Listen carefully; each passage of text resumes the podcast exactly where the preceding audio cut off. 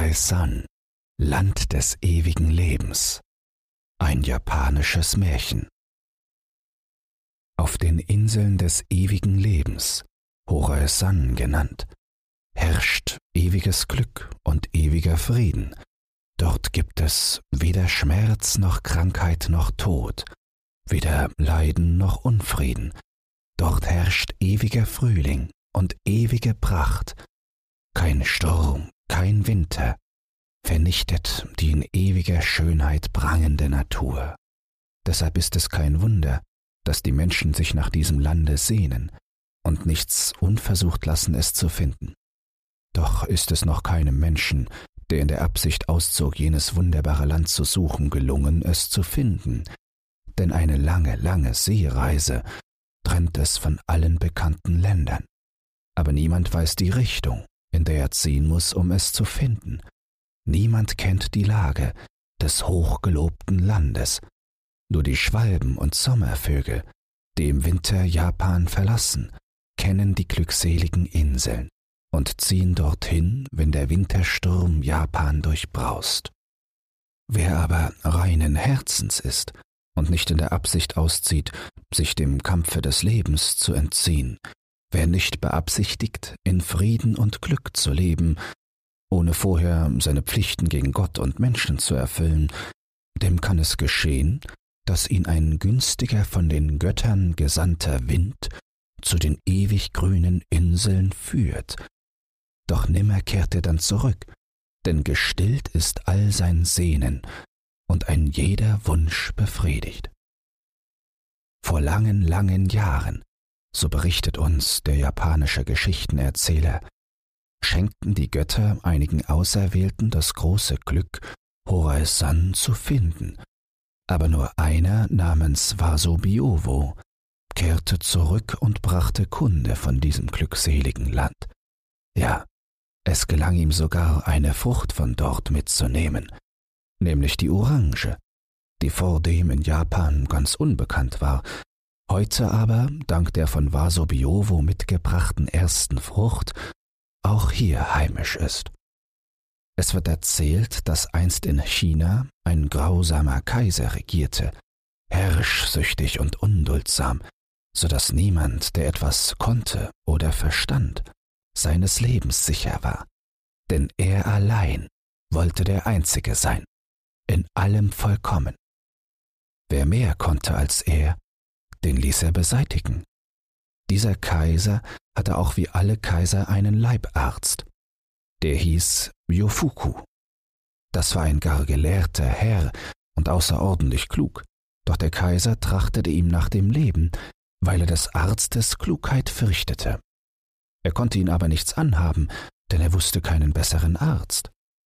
Endlich aber wurde der Arzt dieses Lebens in Furcht und Schrecken satt, und er dachte eine List aus, wie er es anstellen könne, aus dem Lande und aus dem Bereiche des Kaisers zu flüchten.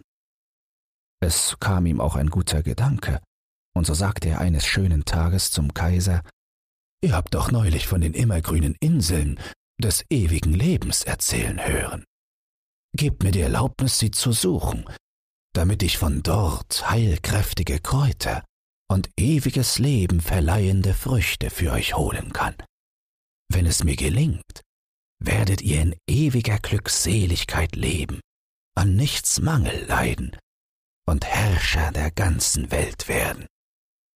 Diese Rede schmeichelte dem Kaiser, und in der Hoffnung, noch größere Macht und Gewalt zu erlangen, gab er dem Arzte die Erlaubnis zur Abreise, drohte ihm aber mit dem Tod, wenn er ohne die begehrten Gaben zurückkehren würde. Der Arzt erhielt ein Schiff und ein großes Gefolge und schiffte sich ein. In Japan angekommen, ließ er in der Nacht, als das Gefolge ans Land gegangen war und sich dort belustigte, in aller Stille die Anker lichten und fuhr weiter, um einen anderen Platz zu suchen. Was er nun aber gar nicht beabsichtigt hatte, das wollten ihm die Götter gelingen lassen. Denn plötzlich erhob sich ein furchtbarer Sturm und trieb das Schiff mehrere Tage hin und her.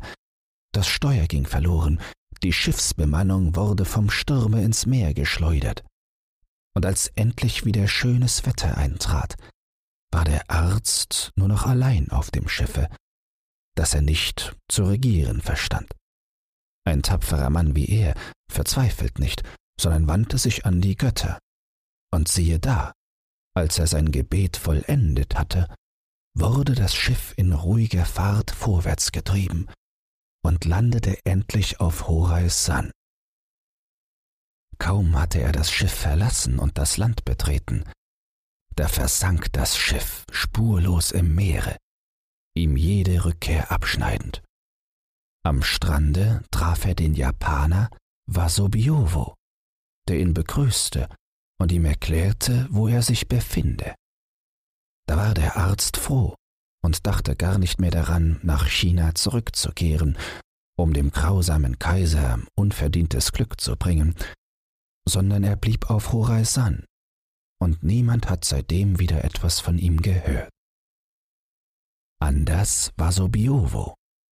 Diese lebte früher in Nagasaki, wo er ein Häuschen besaß, das er mit einem Diener bewohnte und wo er in stiller Zurückgezogenheit lebte, sich nur mit Wissenschaften und allerhand Künsten beschäftigend.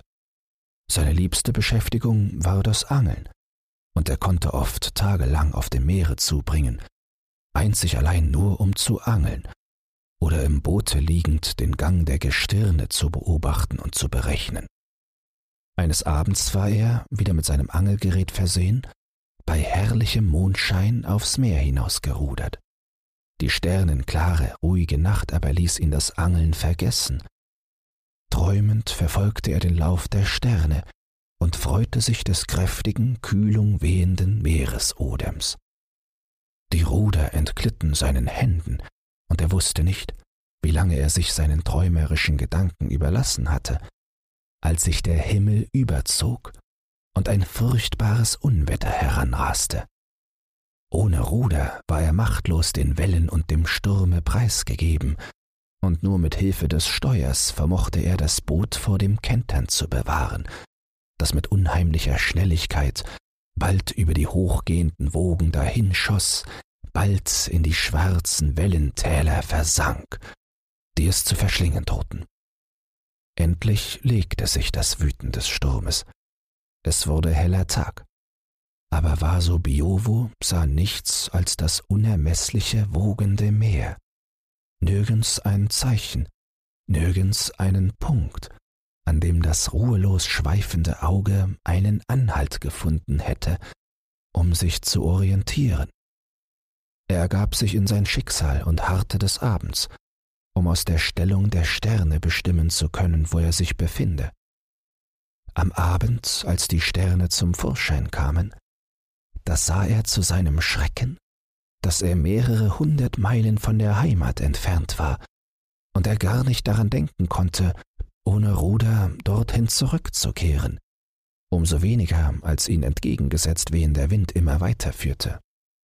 Vasobiovo hoffte in dieser Richtung bald ein Land zu finden oder einem Schiffe zu begegnen. Deshalb suchte er mit Hilfe des Steuers möglichst geraden Kurs zu halten, was ihm auch gelang, da die Windrichtung sich änderte. Drei volle Monate trieb er so auf dem Meere und lebte nur von den Fischen, die er mit seiner Angel fing und roh verzehren musste, da er kein Feuerzeug bei sich hatte.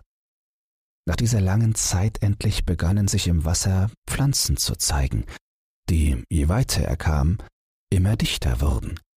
Das Meer verlor seine glänzende Farbe und ging endlich in einen dicht mit Pflanzen aller Art bewachsenen Sumpf über, in dem das Boot nicht mehr weiter konnte.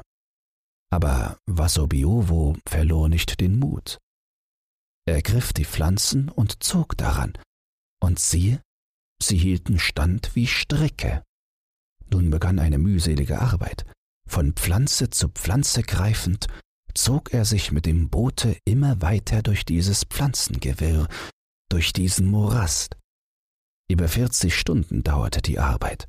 Todmüde, kraftlos und halb verhungert war er, denn hier gab es auch nicht das kleinste Lebewesen, das er als Nahrung verwenden konnte, als er endlich diese unheilvolle Strecke überwunden hatte. Nun lag vor ihm ein silberglänzendes Meer, und in einiger Entfernung schimmerte ein grünes Land, überragt von einem bis zum Himmel reichenden Berge. Es war Horai-San mit dem Vaterberg. Doch wusste Vasobiovo dies noch nicht, ja ahnte es nicht einmal, sondern freute sich nur endlich wieder Land zu sehen.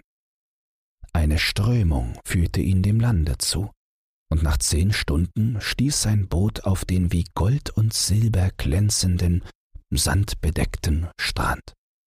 Hocherfreut sprang er aus dem Boote, fiel nieder und dankte den Göttern für seine Rettung.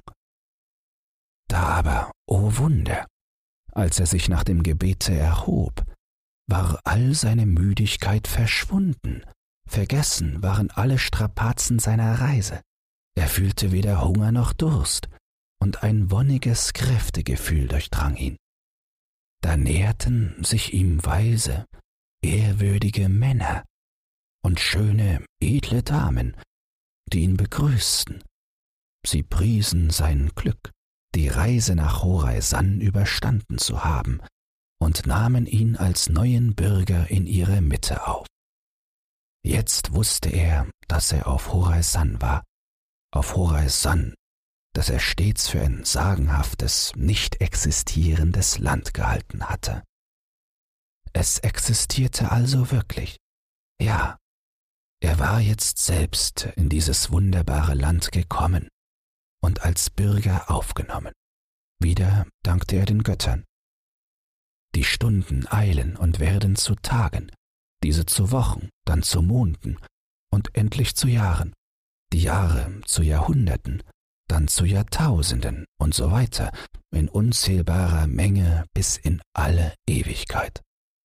Aber auf Horai-San gibt es keine Stunden, keinen Tag und keine Nacht, keine Zeiten und keinen Zeitenwechsel, kein Essen und kein Trinken, kein Leid und keinen Tod. In ewiger Glückseligkeit, in geistreichen Gesprächen, bei anregenden Unterhaltungen, bei Musik, Gesang und Tanz, streicht die Zeit unaufhaltsam ohne Wechsel und deshalb unbemerkt vorüber.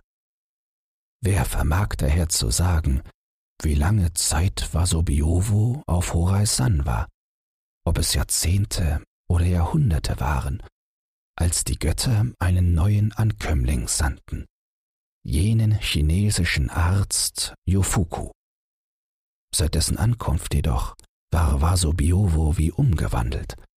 Hatte der Arzt Heimatsluft mitgebracht, hatte sein Erscheinen in Vasobiovo einen schlummernden Gedanken geweckt.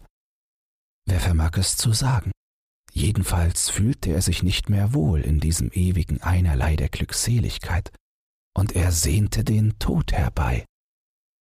Für diesen war jedoch Horai-San unerreichbar. Hier hatte dieser bleiche Gast kein Heim, deshalb konnte Vasobiovo hier auch nicht sterben.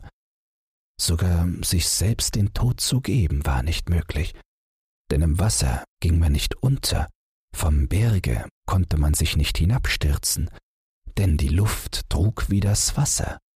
Es gab weder Waffen noch Gifte, um sich das Leben zu nehmen. Nur ein einziges Mittel gab es. Das war fort von Horasan. Aber wie? Kommen nicht alljährlich die heimatlichen Vögel nach Horasan, um dort die Zeit zu verbringen, da in Japan der Winter herrscht? An diesen Umstand denkend beschloss Vasobiovo, sich einen der stärksten und größten Vögel zu fangen, ihn zu zähmen und abzurichten, damit er auf dessen Rücken nach der Heimat zurückkehren könne. Kaum hatte er diesen Entschluss gefasst, als er auch ans Werk ging, denn es war gerade die Zeit, da die Zugvögel auf Horasan ankamen. Unter diesen war auch ein besonders großer, starker Kranich, der kräftig genug erschien, Vasobiovo als Reitpferd dienen zu können. Diesen zähmte er sich. Er hatte ihn auch bald so weit abgerichtet, dass der Vogel ihn aufsteigen ließ und mit ihm kleine Strecken weit flog. Als dann der Zeitpunkt kam, da die Vögel sich zur Heimreise anschickten. Da packte Vasobiovo eine große Menge von Früchten zusammen, von denen er auf seiner Reise leben wollte. Denn sobald er Horaizan verlassen hatte, musste er wieder an Essen und Trinken denken. Vorher besprach er sich noch mit dem chinesischen Arzte und lud ihn zur Mitreise ein. Dieser jedoch erwiderte Ich danke sehr für Ihre liebenswürdige Einladung, aber ich wäre ein Tor, wollte ich dieses vollkommene Leben auf Horasan mit dem Unvollkommenen in Japan oder China oder sonst einem von Menschen bewohnten Lande vertauschen. Reisen Sie glücklich und mögen Sie es nie bereuen, dieses glückselige Land verlassen zu haben, denn die Rückkehr ist schwierig, sogar unmöglich.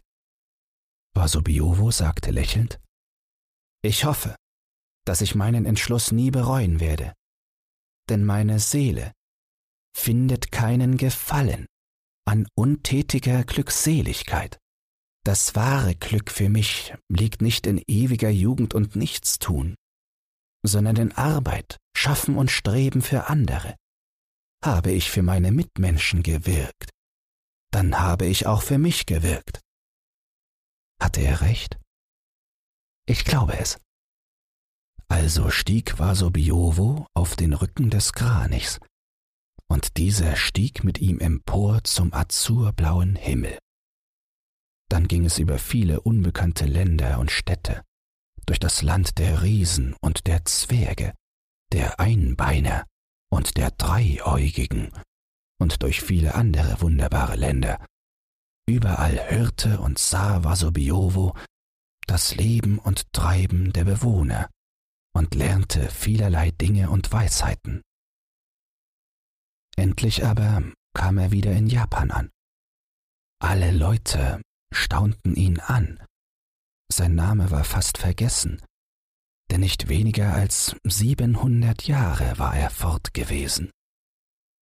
Aber der Aufenthalt auf Horasan hatte auf seinen Körper solchen Einfluss gehabt, dass es ihm nicht ging wie Urashima, dem Fischer, sondern dass er bei Gesundheit und Kräften war als wäre er nur wenige Tage abwesend gewesen.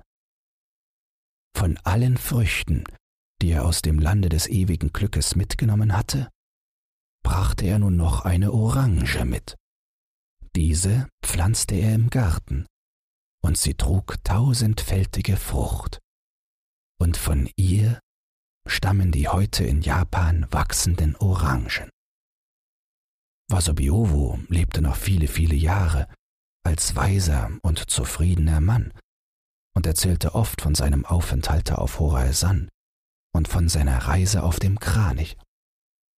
Seinem Angelvergnügen aber blieb er bis ins späte Alter treu und fuhr noch oft des Abends aufs Meer hinaus.